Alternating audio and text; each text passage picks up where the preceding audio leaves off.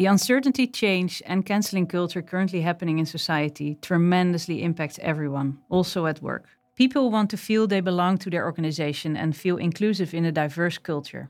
Not having this feeling can cause stress, unsafety, discomfort, which in this high-pressure society can lead to distrust and health problems. In Deloitte's podcast series, we talk with a variety of people with a variety of background and expertise. I'm Anne-Barbara Lemmens. I'm leading the Diversity, Equity and Inclusion proposition at Deloitte Consulting. I will have candid conversations with people working in a wide variety of societal environments to gain and share knowledge that can be used in the business world. Hi everyone, welcome to the second podcast of Deloitte's Psychological Podcast series, What We Can Learn From. Today, I will have a candid and open conversation with Dennis Luyt, former commander at the Royal Netherlands Air Force.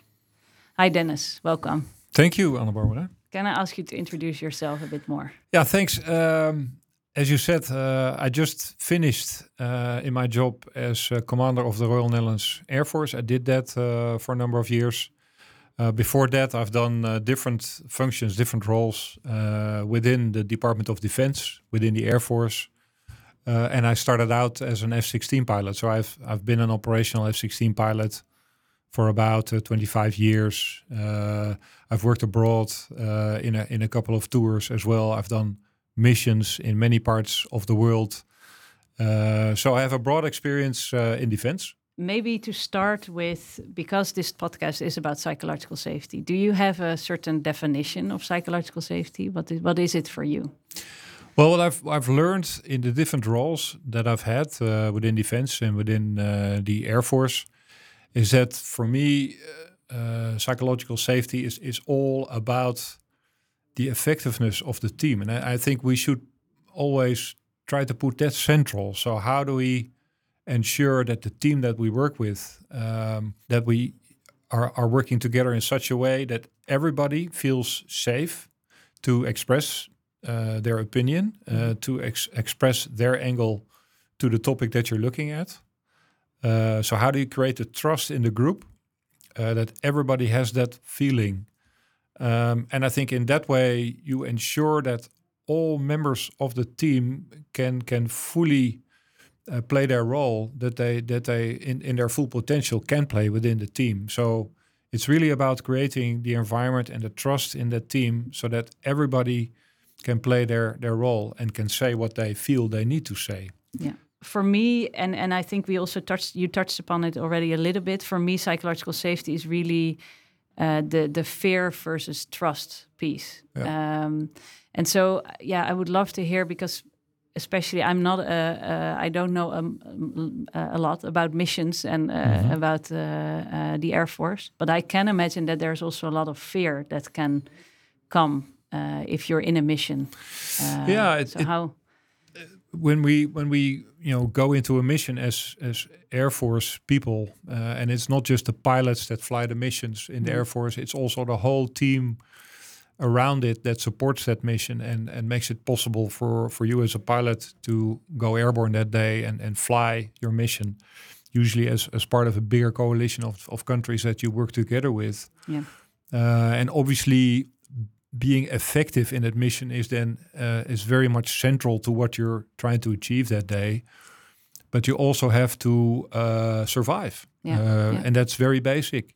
You have to come back alive, and sometimes that is really a factor when you are doing a mission in a high-threat environment. And I've done those as well as a pilot. I've had situations where I've been shot at, and where you not only have to be effective and achieve the mission, but you also have to come back alive. Yeah. With your whole team, because you never go alone. You always fly with the whole team. So that is very central, and I would say from day one that people enter the Air Force, or I would say broader the defense organization, that is what we try to instill with them, is that we have to work together in such a way that we achieve both, so that we're able to effectively do the mission, but also survive to do it the next day. And that also goes back to, I would say, the physical side of safety. Eh? So how do you do a mission safely such that you can achieve all those goals? But it's also about, I would say, the psychological safety, where every team member in that team can speak up when they see a risk that needs to be taken care of, so that as a team you can then quickly react to it. And it's also about the contracts that you have to gather in a mission like that, where you know you can rely on the other person to take care of his or her role in the team, and in that way trying to achieve the mission together as a team as well. Yes. And that's the stuff that we try to instill our people from day one for learning. It starts with people speaking up and saying, what have they learned that mission or that day? And how can we apply that the next day to be smarter and better? Yeah. And a lot of clients I talk to or talk with about psychological safety, it's always the question, but how, right? We know that there is maybe some discussion or some psychological unsafety, but how can we make sure that there is this trust, that you can rely on your team members, and especially in situations as a mission? So you say we do that from day one. We do the every day we can learn, but how? Maybe really concrete examples. How do you make sure that you instill that trust? Yeah, it's, I think by making it very tangible.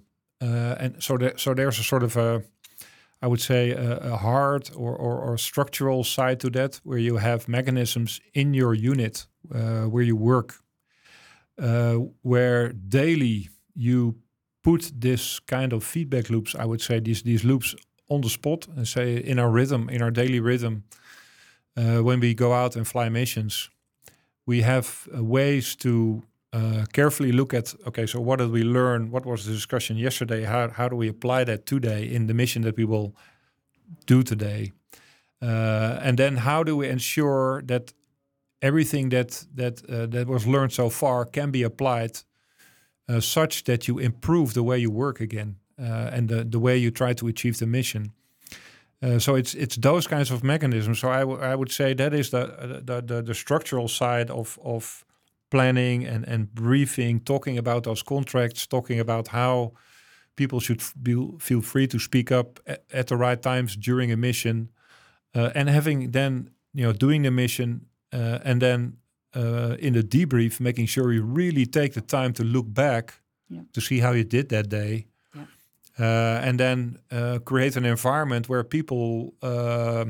regardless, I would say, of their rank, because we are a military organization, and so we have hierarchy in there. Mm-hmm. So people would expect for a hierarchical organization to sort of, that could be a reason where people don't feel free to speak up. Yeah. But when we go do these missions, we basically leave our rank at the door. Okay. And we will go out as a team, everybody being equal. Oh, yeah. Because these are all smart people that we select in the units to be able to do those jobs. So they have it in them to provide opinions, to provide angles, different angles to different problem sets that you're trying to solve that day. So creating an environment where you sort of unleash that, I think is very much in our DNA. And it's been like that ever since, at least I've been with the Air Force, and I've recognized this throughout my whole career. Yeah. So it's those kinds of things where you create a culture where people feel free to express themselves in those kinds of situations, but also I would say more in the peacetime situation where you have more time and the problem sets are a little bit different. Yeah, yeah. But you can apply what you do during sort of a mission and in wartime and under high pressure also in the way we work when we have more time. Yeah. And I think that is also what I've seen a lot working. I mean, it's still not perfect. I mean, there's still lots of ways to improve it, but I think we've come a long way already in trying to be as effective as we can in that. Yeah. So what role does leadership play in psychological safety at the Dutch Air Force? Well, I think it's crucial that you, as a leader, you should be aware of your role, and I think we call it the shadow of the leader. Huh? So how you position yourself, what you express, when you are confronted with certain situations. As a leader, I think it's hugely important because it sort of sets the tone, I think, for the dialogue in the team. And I think it's important in that sense to be vulnerable and to also show and let the team know that you don't have all the answers. Mm-hmm. There's just a lot of things you don't know as a leader, and you need the team to help you with fixing problems and with coming up with solutions. Yeah. So sort of having that attitude as a leader, I think is important, because then people feel free to speak up and to really help you as a leader to come up with solutions. Yeah, yeah. Show your vulnerability. Yeah. Previous interviewee or person I interviewed on psychological safety by Petra Tito, CHRO and the lead of consulting of Deloitte. And she left a question for you. What I'm very curious about is, and I think the Air Force, but also the flight industry in general, I think are very known for their rigorous candor, speaking up culture and connecting that truly to safety. And not only psychological safety in this case, but real, true, I think, physical safety as well. Yeah. How do you install a culture like that where people really feel the need and the desire to speak up? Yeah. And what lessons can we learn in organizations from that habit? Yeah, it's a very good question, and it's an interesting one, because I think this applies not only to a military organization or an Air Force organization, but I think it should apply. To all organizations. So how do we create that culture? And for the Air Force, I think it was always more sort of in our face, because it all started with physical safety. Because flying aircraft in harm's way is inherently a high-risk activity and high-risk mission. And we've learned as an Air Force with blood, I would say, our lessons in the early days when we started flying and started doing more high risk missions, where we've had losses and where we've had accidents, which we could have avoided if we would have been smarter that day. So then, the whole mechanism of learning of those mistakes and making sure we apply those lessons the next day to be a little bit better, to sort of raise the bar. Mm-hmm. That has been sort of building in our DNA over the last decades. And we've become smarter at it by also being able to throw more technology at it, more data analysis and, all the tools that are available today. Mm-hmm. But it starts sort of with a gut feeling where the physical safety is on the agenda, and you need as an organization to be safe and to fly as safely as possible. Mm-hmm. And then with that, I think, comes the mechanism that says for us to do that, we have to have a culture which we call a just culture, where it's okay to make mistakes.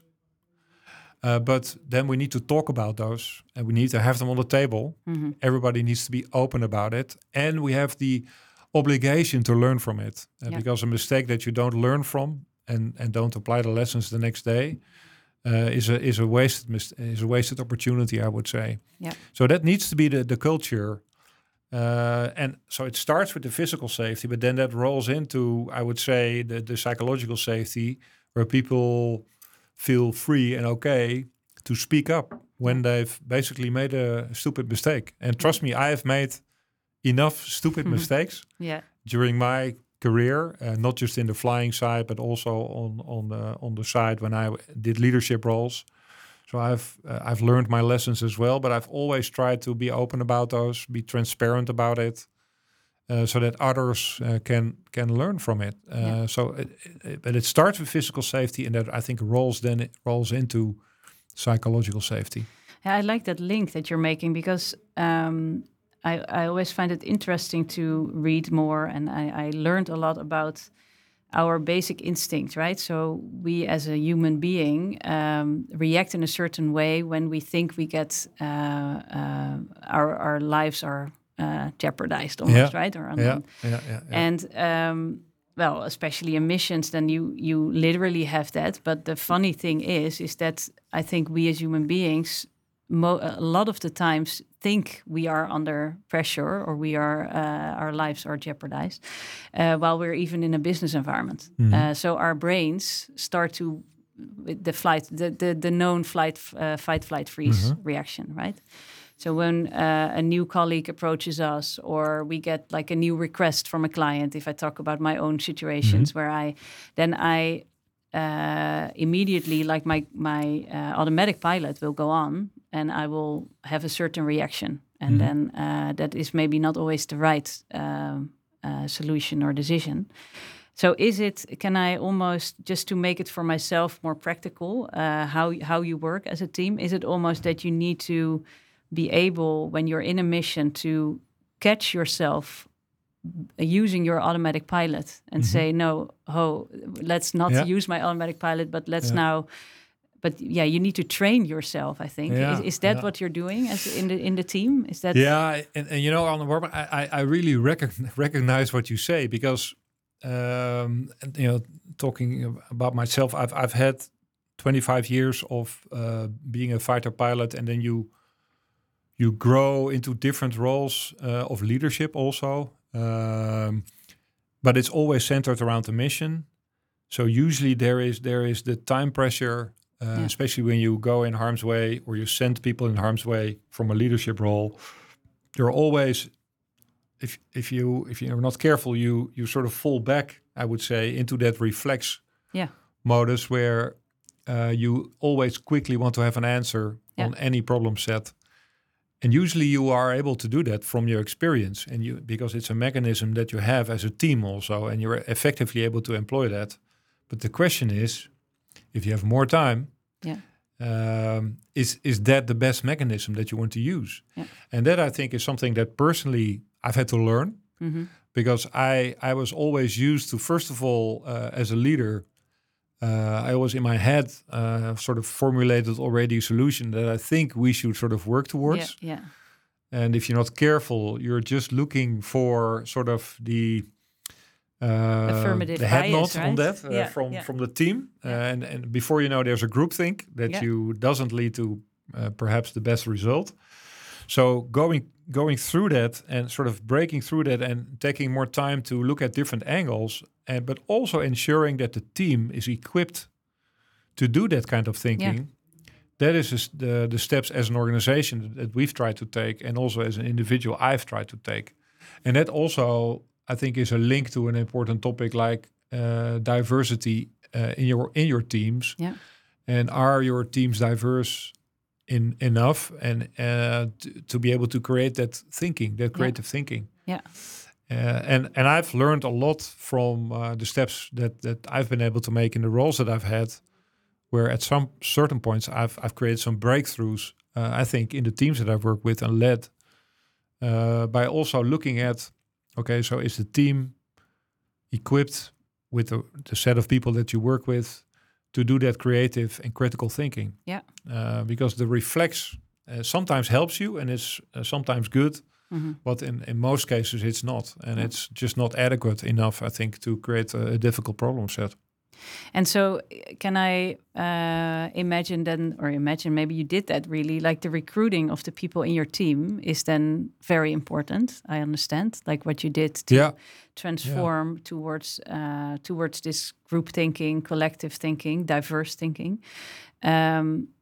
Have you really like literally thought, okay, we now also need a person who thinks like this? Or is it like almost like a job posting type of thing? No, to give you an example, about 2 years ago in my the Air Force board, we call it. So that's sort of the board of directors, the executive board of the Air Force. It's about a team of about 5 people, different roles. It was... Until then, and we're looking at sort of the men-women division, it was only men and no women yet. We had women, female talent, plenty in the organization. Mm-hmm. But we hadn't yet made the step to get females into our board level. Mm-hmm.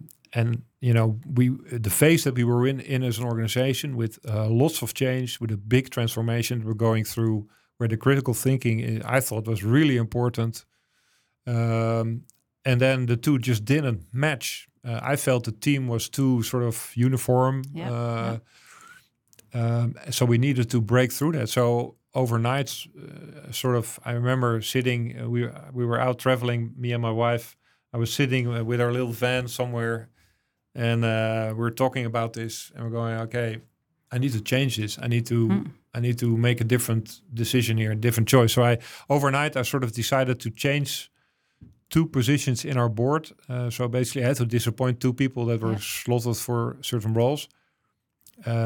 And I changed it overnight. I brought two women into our board, very talented persons. And I would say overnight also we started having different discussions on topics that were crucial for the phase that we were in as an organization.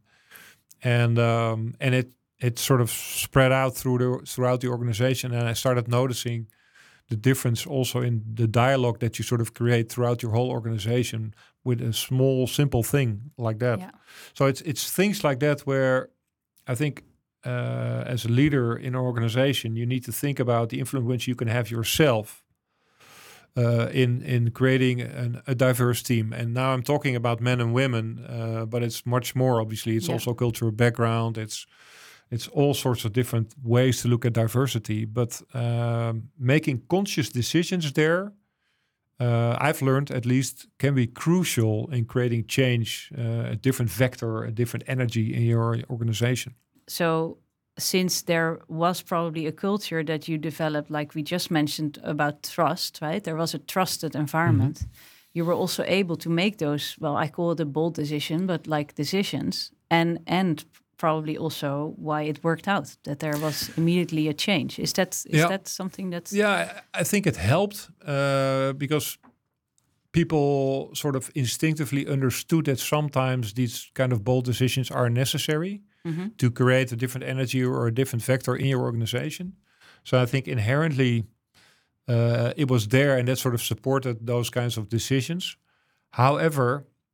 other people were disappointed, and I'm still approached today by people with angry emails saying, you've done me wrong because I was slotted to go to a certain position, and now you've made a different decision where there's a different person with a different background that has taken my place, to speak. So you will also disappoint people, of course, in your talent pool.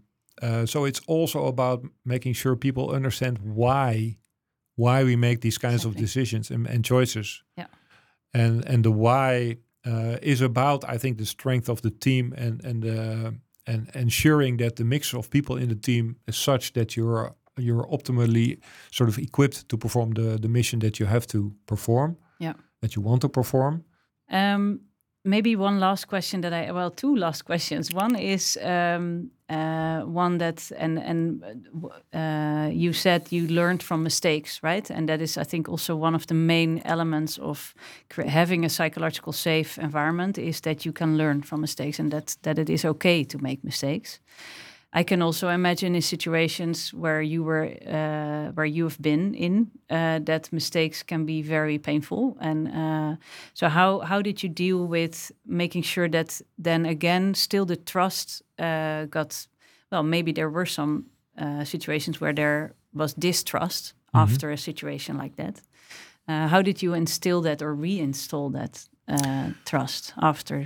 Yeah, it's, I think... And personally, I've been in different situations where we've made mistakes, and you know, potentially we could have sort of lost people physically through those mistakes that were made. And I think our safety record as an Air Force has become a lot better over the last decades, because we really approach the learning side much more strictly and harshly and vigorously, I would say, than we did when I started flying, you know, a long time ago. So we've had a huge learning curve in there, but it's really all about creating an environment where you know you've basically made a mistake. You've done something stupid. Let's just name it what it is. Mm-hmm.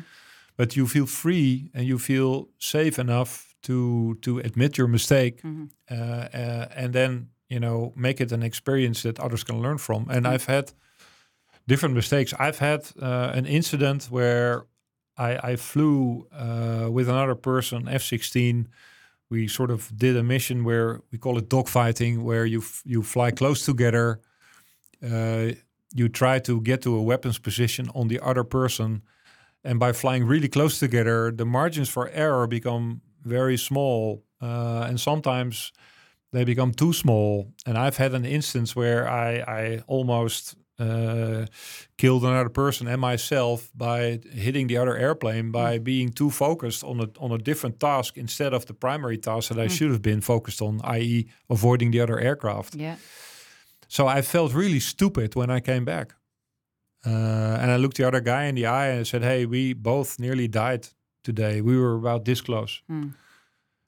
But we're still here. We live to tell the story. So let's tell it. Let's be open about it. Let's show what we did to the whole squadron. Yeah. And let's talk about it. And it's those kinds of moments where you also see how the group then reacts to it and how they want to learn from it. And then be able to apply that the next day. I think that is always brought the feeling home to me that, hey, if we approach it this way, this is the way how to deal with making mistakes. Yeah. Then you can move forward as an organization. Yeah. Yeah. So also not use the mistakes. I think that is also not use it to cancel somebody. Yeah. Right? If something happens, or to punish somebody. That. Yeah. Exactly. Yeah. And sometimes that can be the tendency also in the public eye. Eh? So I think for any organization, if an organization, people in an organization make mistakes, then sometimes in the public eye, these people need to be punished because they did something stupid. Yeah. But that's why we think this just culture is so important, because if as an organization you show that you are able to learn from it and you can make the team stronger and better, then I think you have a totally different outcome from that mistake. And you've actually used that mistake as an opportunity, much more than something that needs to be dealt with punishment. Yeah. And I think if you're as an organization, you're able to make that mental step, then you're making really a big step. And I think you should always try to work for that. Yeah. Great. I mean, I can talk for hours with you, I think, to get more insights, but I think we need to finish up a bit. Our next guest is Daan van Knippenberg, professor of organizational behavior at Rice University in Houston. What would you like to ask him? I think any university is an interesting organization in the sense that there's probably some hierarchy between the staff and the professors and the teaching staff. And the students themselves. So my question would be, how do you create a psychologically safe environment where students, regardless of that sort of hierarchy which will be there between student and teacher, I would say, how to create an environment where students feel free to speak up and to voice their honest opinion? Yeah. Because that's not always easy, I think, for students to do that. No. Interesting question. Just a quick recap. We touched upon many topics. Just what I wrote down here is how to instill trust. It's really, and I really want to re-emphasize that. I think we talked about it last time as well, but it's actually a daily thing and maybe almost an hourly thing, right? Every interaction that you have, make sure that you are able to feedback to each other. There's feedback loops upward, downward. That is something how you instill trust also in your organization or within the Air Force. Learn from your mistakes and don't punish the mistakes that are, don't punish people who made the mistake. Everybody is equal, right? Leave your ranking at home. Even there is hierarchy, but it's more about the responsibilities and accountabilities and no ranking. And that everybody should have an opinion and be able to share their opinion. That's what I take from this conversation. Thank you so much, Dennis, for this conversation. It was a great one, and I hope we can continue later on as well. Okay, thank you. And listeners, thank you as well. Speak to you in the next podcast. One of the key elements of psychological safety is having an open dialogue and feeling free to speak up. So if you have any questions or would like more information, feel free to reach out to me or our colleagues. You can find the contact information in the description of this podcast. We're looking forward to learn and share.